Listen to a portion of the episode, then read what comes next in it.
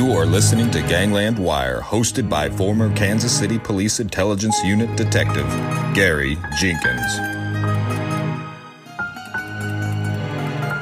Welcome, all you wiretappers out there, back here in the studio of Gangland Wire. We have a special show, something that I have not done before, and I really have been wanting to do this. I have been following a man named Ronald Rawson, Ron Rawson, with his New Orleans Facebook mob oriented pages. He's got several of them. I'll let you tell him about them, but I've got him and I got onto him. He got, finds pictures of the real places. He really goes beyond the myths, beyond that Carlos Marcello or Marcello, however you want to say it, that he once came up to New York City and sat in a meeting with some guys at the La Stella Hotel. He does a lot more than that about what the true culture of the development of the mob in New Orleans, Louisiana. So, hey, welcome, thank you, Ron. Gary. Thank you for having me. Appreciate it.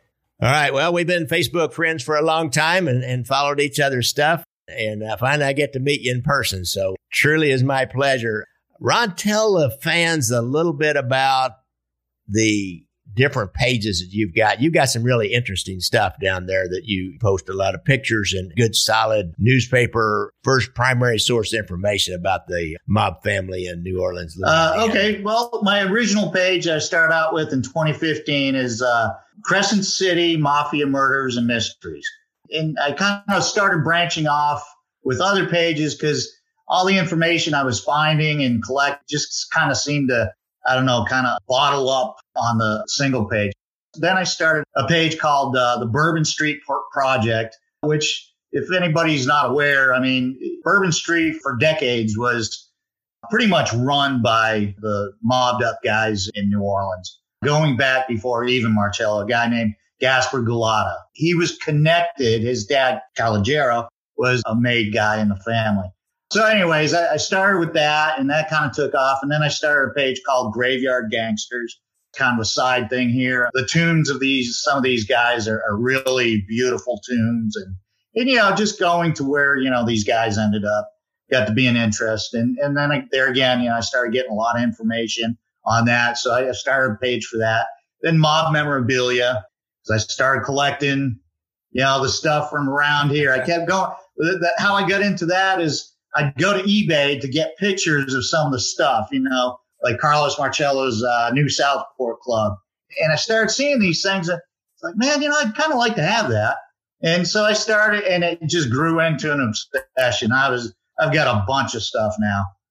And then I have the page called New Orleans Whistles in the Night, and it deals with the David Hennessy incident mainly, but it, I kind of lump in the early 1900s of the New Orleans family. It connects up pretty good. It's kind of the more the period before Carlos takes over in 47. Interesting. Now, run just run through in a few sentences that David Hennessy incident. It really shows the place in society of the newly arrived immigrants, the Sicilian folks that came here looking for opportunity. Yeah, um, I mean, really, a lot of people think the Hennessy incident is what started all the mafia activity in New Orleans, but in actuality, it goes back to the Agnello brothers. You know, right after the Civil War. I mean, there was probably activity during and before the Civil War, but the earliest record I can find, or anybody's found as far as I know, it goes back to right after the Civil War. The Hennessy incident, basically, David Hennessy, he was a superintendent of police in New Orleans. There's a lot of theories of why he was killed. Basically, he was slated to testify against Charlie Matranga and some others in favor of the Provenzano family who the previous May were thrown in jail for ambushing some of the Matranga guys. Supposedly, new evidence came to light that Hennessy got, and their retrial coming up, I think it was a week after Hennessy was actually shot in October of 1890. He was supposedly going to testify in favor of the Provenzanos. The theory is, is Trangas didn't like that and killed him. So then, of course, after that, the city fathers and the upper class businessmen, everything, they basically put out that he was killed by the mafia and they rounded up 250 Italians. They ended up indicting 19 of them. Trial started in February of 1891, ended March 13th of 1891 with their acquittal. Three were no finding and six of them were found not guilty. There was nine Italians put on trial out of the 19 because the courtroom was too small to fit all 19 defendants. So there was a group of 10 still awaiting trial on Saturday, March 14th, when about a crowd of 9,000 people or so stormed the parish prison and they ended up uh, lynching, well, 11 Italians, six from the first group and five still awaiting trial. That's been the biggest single incident of lynching in American history, still up to this day. There were other bigger lynchings, or not lynchings, but hangings of people that people like to cite, but they were either incidents that happened over several days or they were actually judicial sentences carried out. So, but even from what I understand, I mean, for decades, the lynching stayed with the people in New Orleans. You know, the big thing was, you know, Italians always say that for up until the 20s or 30s, people would still, they'd come across an Italian and they'd be still like, who killed a chief? And so it was, yeah, yeah. Now, you know, talking to a lot of the people I work with here, and a lot of people don't know anything about it anymore, which is kind of yeah. sad. This is your history. You got a Yankee coming, coming down to you down telling you this history. But you know, at the same time, though, a lot of people when they find out find it interesting. You know, so hopefully some people have yeah. dug more into it, learned a little more about it. So. All right, great. Thanks for filling us in on that. I knew that story a little bit, a little bit about it, and uh, it is interesting. Uh, most people, I would say, mob fans particularly, do yeah. not know that story. I didn't know yeah. it until I it, saw it on your page, and I, I, clicked on the link, and it's like, yeah, oh and, and, and just like with a lot of Marcello stuff and what we're going to talk about today, there's a lot of myths out there that that's all it is. Exactly. Myth, you know? yeah, we we were talking earlier. We kind of blamed the supposed his part in the murder yeah. of JFK on the fact that there's yeah. so many myths about Carlos Marcello. But the first one Ron, the first one I want to talk about is the one that caught my attention because I had perpetrated this myth myself one time on my podcast. I, I don't even remember what we were talking about. And I said, Oh yeah, that time that the feds, the FBI just took Carlos Marcello and dropped him off in Guatemala and he yeah. beat him back to yeah. New Orleans. And of course, that's uh, reading your Facebook post. I found out that was a total myth. So I want to correct that. And so Tell us about what happened. What really happened with that? Okay. Uh, first, let me say I don't know how this story of him getting dropped off in the jungle or even being parachute strapped to him and kicked off the plane, how this came about because the newspaper clippings that I found of the day of telling the story, none of it mentions any of this stuff. It gives you the true story. And the thing is, is, you know, John Davis's book, Mafia Kingfish, a lot of bad information came out of that book. But this is one thing that Davis got right. So it didn't come from him. So I don't know where it came from. But basically, what happened is Carlos, ever since 1953, after the Kefauver hearings, where he was brought in, he took the fifth 152 times, I think it was. After that, the INS came along and his status as an illegal alien was brought out. INS came along and deportation orders were placed against him in 53. So, of course, he was fighting those orders for the whole time. And I believe at the time they were allowed unlimited appeals anytime an order came down. So, of course, you know, Carlos having the money he did and the lawyers and everything, he was able to put it off. Never was deported. But he had to go in quarterly to check in with INS to let them know, hey, I'm still here still an illegal alien, whatever, you know, just check in with them. so he went in on April 4th, 1961 for a regularly scheduled meeting. He wasn't, as some of the stories go, he wasn't rousted in the middle of the night, taken out of his bed in his pajamas. He wasn't picked up off the street like a couple of guys with the Stasi or whatever and thrown into a car. And he went to a regularly scheduled meeting and basically, as, as I understand it, what happened is they gave him a letter to read saying, Hey, we've come to discover that you're a citizen of Guatemala. Now, Bobby Kennedy knew that was bullshit. They knew it was a fake passport and birth certificate. But basically, it said you're a citizen of Guatemala, and, and so you're will be deported immediately. And of course, you know, Carlos, he had a lawyer with him, which is another part of the story that never gets told. Uh, a lawyer, which basically, as I understand it, he was kind of house counsel for Carlos. His name was Philip Smith. He had an office in the town and country, a motel office complex where Carlos had his office. I think from what I can gather, he just kind of basically did mundane, everyday things for Carlos. But anyways, two big, huge INS agents came into the office there and escorted Carlos and Philip out to a waiting car. He was taken to the airport. Plane was already started. They ushered Carlos onto the plane with the two agents, and they wouldn't let Smith get out to make any phone calls until the plane was in the air. And that's another thing. Um, Carlos, he, he wanted to make a phone call to his wife, to his lawyer, wanted to get some money, wanted to get a change of clothes, a toothbrush. They told him no. Carlos always said I was kidnapped. And I mean, yeah, I mean, he kind of was. You know, and it was under the guise of lawfully done and, and all this.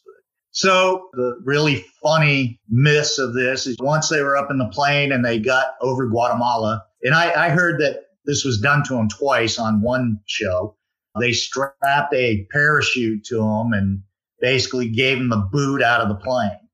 it's a good story. Oh, yeah, it's, it's, it's, it's, good, good story, but yeah, that's all it is. Those FBI agents, when they got back, they probably told everybody that story. Said, oh yeah, we just we just went over Guatemala, threw a parachute on him, and kicked him out. We saw he looked like he opened the parachute. We don't know for sure. Could be, you never know. but but yeah, I mean, you know, 51 year old guy, they kick him out over the junk. Well, what actually happened yeah. is uh, they flew in to Guatemala City into the airport. As I understand it, their airport, there was a portion of it that was military use only. They flew into the military Air Force base, and Carlos was given over to Guatemalan Air Force colonel named Antonio Batras. I think I'm saying that right. B A T R A S, Batras. And as the story goes, Batras told Marcello, hey, you know, there's a lot of reporters and outside the gate. What do you want to do? And Carlos's response was basically, you know, I want to get to a hotel somewhere where I can rest and get something to eat. Well, for whatever reason, it wasn't really made clear. He landed in Guatemala City about 6 p.m. local time. They ended up staying somewhere on the Air Force Base until about 11:30, 12 o'clock. In the nicest, biggest hotel in Guatemala City at the time, anyways, was the Biltmore.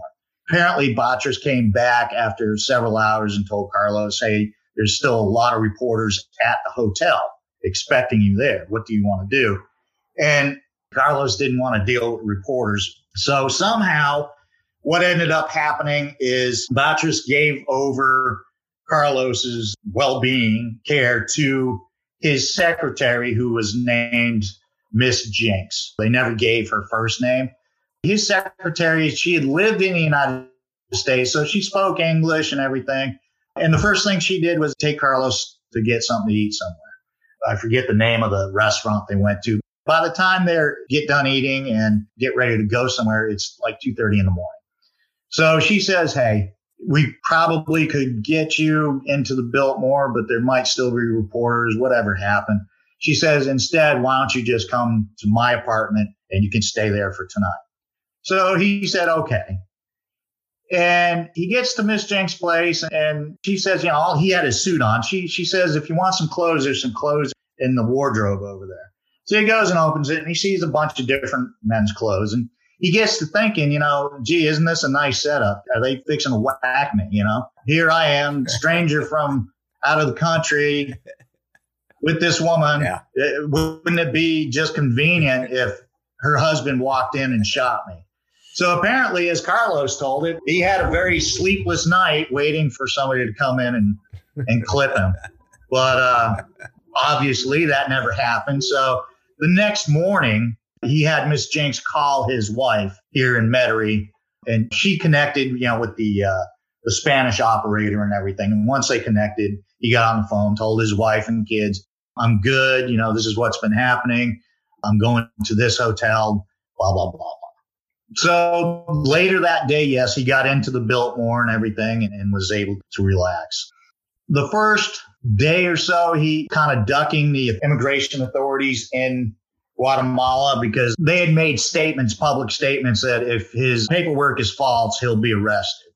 So what doesn't make a lot of sense to me is while back here in Louisiana, his lawyer, Jack Wasserman, was telling the government, hey, these Guatemalan papers are false. You know, you deported him under false papers. And I guess maybe Carlos, in an effort to avoid being arrested there in Guatemala, later that day, he went to the Guatemalan authorities and said, Yeah, here's my paperwork. Yeah, it's legit paperwork. So here, you know, Carlos is saying, Yeah, this is legit stuff down here while they're saying it's fake back there. Apparently, the authorities at the beginning, they just accepted it. It looked proper. You know, it's like, okay, well, you're good to go, Mr. Marcello. You know, have fun. But it, it comes out later that Carlos had some ties with some higher up politicians. And of course, eventually Carlos is deported from Guatemala also, which I haven't got into that aspect yet. He spent about a month in, in Guatemala. So, like I said, you know, when I started doing that series of posts for a couple of years, I've had all this information. But like you were saying earlier, you know, life gets in the way and and something comes up and yeah. I've been wanting to do this big story and post and a story in the NCS of the whole thing. And it's like, man, that ain't going to happen this year either. I just started doing these little bits of it. And right now I've gotten to the point where, uh, Carlos is arrested on April 21st, which would be Wednesday, April 21st, 1961. He's arrested in Guatemala for having false papers. It takes him another couple of weeks to actually deport them out of the country. But uh, though I know the basic story of what happens after April 21st, I don't know all the details yet because I just haven't had time to go through all the information. all right, I understand. But yeah, in the days after, you know, he's told, oh, you're good to go, you know, enjoy Guatemala and everything. He has his wife, Jackie, his daughter, Florence, I believe, comes down, his brother, Sammy and Vincent, and his son Joe. They all fly down to Guatemala with them. This is within the first week he's there. So, you know, all those stories about, oh, Carlos, he spent three days in the jungle before he could call his wife. And it's all yeah. crap. and his lawyer, Mike Maroun, he comes down also. I mean, there's even a picture, is in one of the posts there. There's even a picture of Carlos, his son, Joe, and his uncle. I don't, I'm not sure if he's actually a blood uncle, but his uncle Felice Galino at a racetrack in Guatemala City. So he wasn't walking through the jungle. so, but uh, you know, like I said, that's about all I got right now. All right, pretty much it. He made his yeah. way back. I would imagine all he had to do was catch a some kind of a plane and get a yeah. boat or something and get back to the United States. Say, hey, you know, I don't know what you guys are talking about. Yeah. That ain't me. This is there's well, papers who I am. I'm a, illegal, but I got papers that yeah. I'm illegal. Yeah. But yeah, and of course we know everything oh, yeah. different back oh, in yeah. those days. It is now. There's no computers. Fingerprinting was relatively new. Guys like this were, you know, they had oh, political yeah. connections. And I mean, hell, we had these Chicago mobsters that basically the Attorney General of the United States, Tom Clark, helped them get out early because they helped Harry Truman get elected president in 1948. So it was a oh, lot different back then when it came to that level of operation and politicians and governmental bureaucrats that ran the immigration, the INS or whatever they called it back then. So it was, it yeah. was different back then. I could see where he just take a little vacation and come. Well, you know, let me say that Carlos, he had business dealings in Guatemala. Yeah. He imported tomatoes. Of course, he's known as the tomato salesman. He imported yeah. tomatoes from Guatemala. He imported weed from Guatemala. And he also had interest in the shrimping industry in Guatemala. In fact, his uncle, Felice Galino, had a fleet of shrimping boats that shrimped in the waters off of Guatemala. He was based in Patterson, Louisiana, but he had this fleet that, that had business down there. And just as a basic run through of what happened after he was deported out of Guatemala, he was deported into El Salvador and he stayed there for a few days and then he was at a military camp. He stayed there for a few days, and some El Salvadoran military commander came in one day. And by this point, he's with Mike Maroun. His family has left, come back to Louisiana here. He's with his lawyer, Mike. They're together. They're in El Salvador. Officer comes in and says, you're going to be deported now to Honduras. So get your stuff together. You got five minutes or whatever. They put him on a bus. And according to the stories, this bus goes in to Honduras up through this mountain path, is real kind of as you see in a movie where it's a drop off, you know, sheer drop off, you know, down this mountain and this little road. yeah. This bus is oh, just oh, yeah. chugging up. and apparently, when they get about 20 miles into Honduras, they're still in the middle of this mountain range. They stop the bus and they put Carlos and Mike off the bus. Here's your stop. And so that's where the walking through the jungle thing came from. It actually okay. happened, just not in the way that all the myths tell you. They ended up right. walking 17 miles down this mountain. They'd reached a village. They got a couple of local guides to take them into a town about 17 miles down this village. And I guess at one point the guides started kind of acting a little hokey. Mike and Carlos, they weren't feeling too good about their chances of actually seeing civilization again. The first good chance, Mike and Carlos, they decide to get away from them. They drop behind and they kind of fall down this kind of sloping drop in the, the side of the mountain to get away from these guys. And that's when Carlos broke stories very, it's either two or three ribs, but they ended up making it to a town in Honduras and kind of lose track of what happened after that. Apparently they slept for a couple of days and, yeah, this is, I, I don't know, I guess the middle of May or so. Well, Mike Maroun, he flies back to Louisiana. Carlos is on his own by this point, but in a couple of weeks, he makes it back into the States. Now, again, it's uh, different versions of how he makes it back. I've heard he came in on a private plane flown by David Ferrie, private plane flown by Barry Seal, private plane, commercial flight, shrimping boat, from probably Felice's shrimping one of his boats. So yeah, there is right now, as I understand it, there's a book in the works by somebody and it's supposed to be collaboration with Joe Marcello, his son.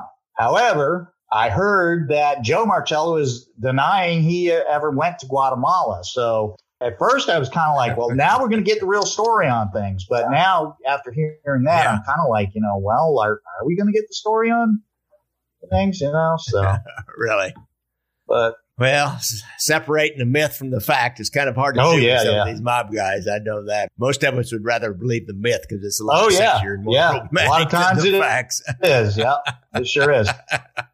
I know I have people ask me about, well, what was it like, you know, following those guys around and working on the mob. Well, there was a lot of boring, long, boring hour, mind numbing hours just sitting and watching nothing. And, and then you'd have like about five minutes, a little flurry of activity, write down a few license plate numbers, and then go back and call the FBI and say, "Oh yeah, oh you saw that guy over there? Oh, thanks a lot, man. Uh, uh, we never put them together. That yeah. makes sense over here, over there. Yeah. So it's uh, it's interesting. All right, Ron, I appreciate it. Now, would you come back one of these days and you've got some more stories, kind of myth busting stories uh, from what you said about the bank robbery and the grocery store robbery? Yeah, Is that, that correct? Um, real quick, anybody that's read Mafia Kingfish, they know the story of Carlos robbing the bank and the bank being happy to get their money back that they didn't press charges. That's a bunch of crap. and then the story about Carlos becoming known as Fagin because he used a couple of kids to rob a store. Uh, that's kind of got some factual stuff in it, but a lot of details were left out.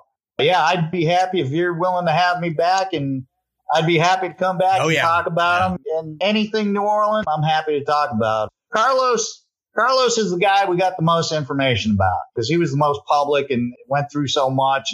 But I'd love to get into some of the other guys too for Carlos and even while Carlos was around, because that's another myth everybody thinks Carlos was here doing everything by himself. That's in no way true. Yeah. I mean, there was a bunch of other guys. there, there was a lot of people think, oh, at its height, New Orleans only had 20 people. Well, no, they had more than that.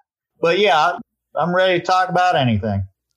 So. Yeah, he probably had a whole like Kansas City to have a whole uh, huge extended network of professional thieves yeah. and boosters burglars and jewelry thieves, the guys that specialize in Yeah. the jewelry stores and the jewelry salesmen. And he had the old extended, just like in Kansas City. There's maybe 10 or 15 made guys, but boy, the, their tentacles extended way much further than that. I'm sure it was the same way. Now, one last quick question, I guess. Now, how close was he to Santos Trafficante? Geographically, they were pretty close, but it seemed like I don't really hear anything about him doing business. You know, that, that's one of the subjects I've kind of been meaning to dig more into, kind of like Kansas City connection, because I've heard a lot about Kansas City guys coming down here. And you mentioned uh, before we started this about DeLuna being married into the Rizzuto family here. Right. But yeah, Trafficante is one of the things I've been wanting to dig more into. But as I understand things right now, yeah, they didn't really, as far as I know, have a lot of business together.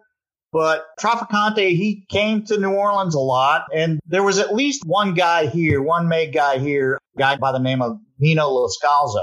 He was the nephew of Joseph LoScalzo, who took over from Trafficante after he died. I can't Ah, remember his yeah, first name, but he, he took over. Nino was his nephew. Uh, Carlos made him into the New Orleans family, as I understand it, as kind of like a favor. All the circumstances around that, I'm not, I don't have. They were close, but I've never dug up any concrete information of anything they were involved with with each other as far as business stuff. It's kind of like with Kansas City. They were close. The brother of our underboss, Frank DeLuna, was married to a Rizzuto, who was one of the underlings, shall we say, of Marcello back then. But I don't know of any real business they were doing together, but they had Yes. some kind of a connection.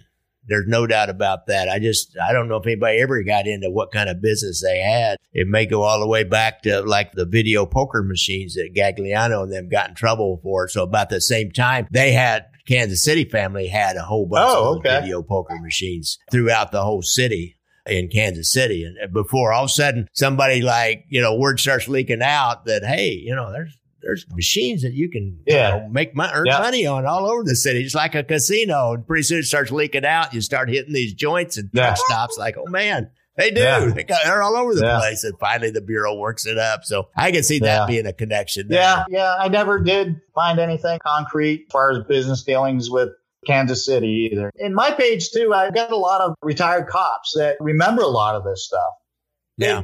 Kind of hinted at, you know, yeah, there was business dealings between them, but there's never any details. I don't know if they knew the details Yeah. and they're not just not saying or they don't remember the details, but there's stuff I've been wondering about for years. And then all of a sudden the right person comes along and sees the right question.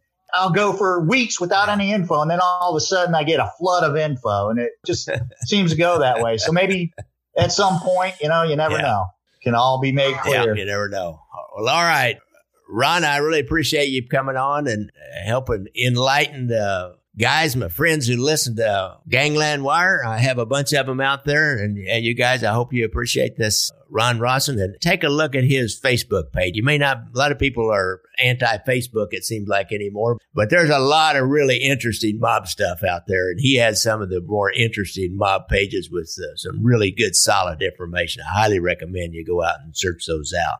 All right. I appreciate you having me, Gary, and hope we do this again. This was fun. Thank you, We Gary. will. Thanks, Ron. Well, folks, thank you for listening and all your nice comments on the Apple Podcast reviews, plus your nice comments on my YouTube channel, where I often put up the uh, at least the Zoom interviews so you can see what my guests look like in real life. Also on our Facebook group, Gangland Wire Podcast. I see a lot of really good compliments on that. I've got some great people that help put up really good content. So if you want more mob information than you can shake a stick at, go to Gangland Wire Podcast Facebook page, or actually it's a group. Remember that if you support the podcast with some donations, you'll get an invite to my live Zoom call where we'll share stories, answer questions, and in general have a good time.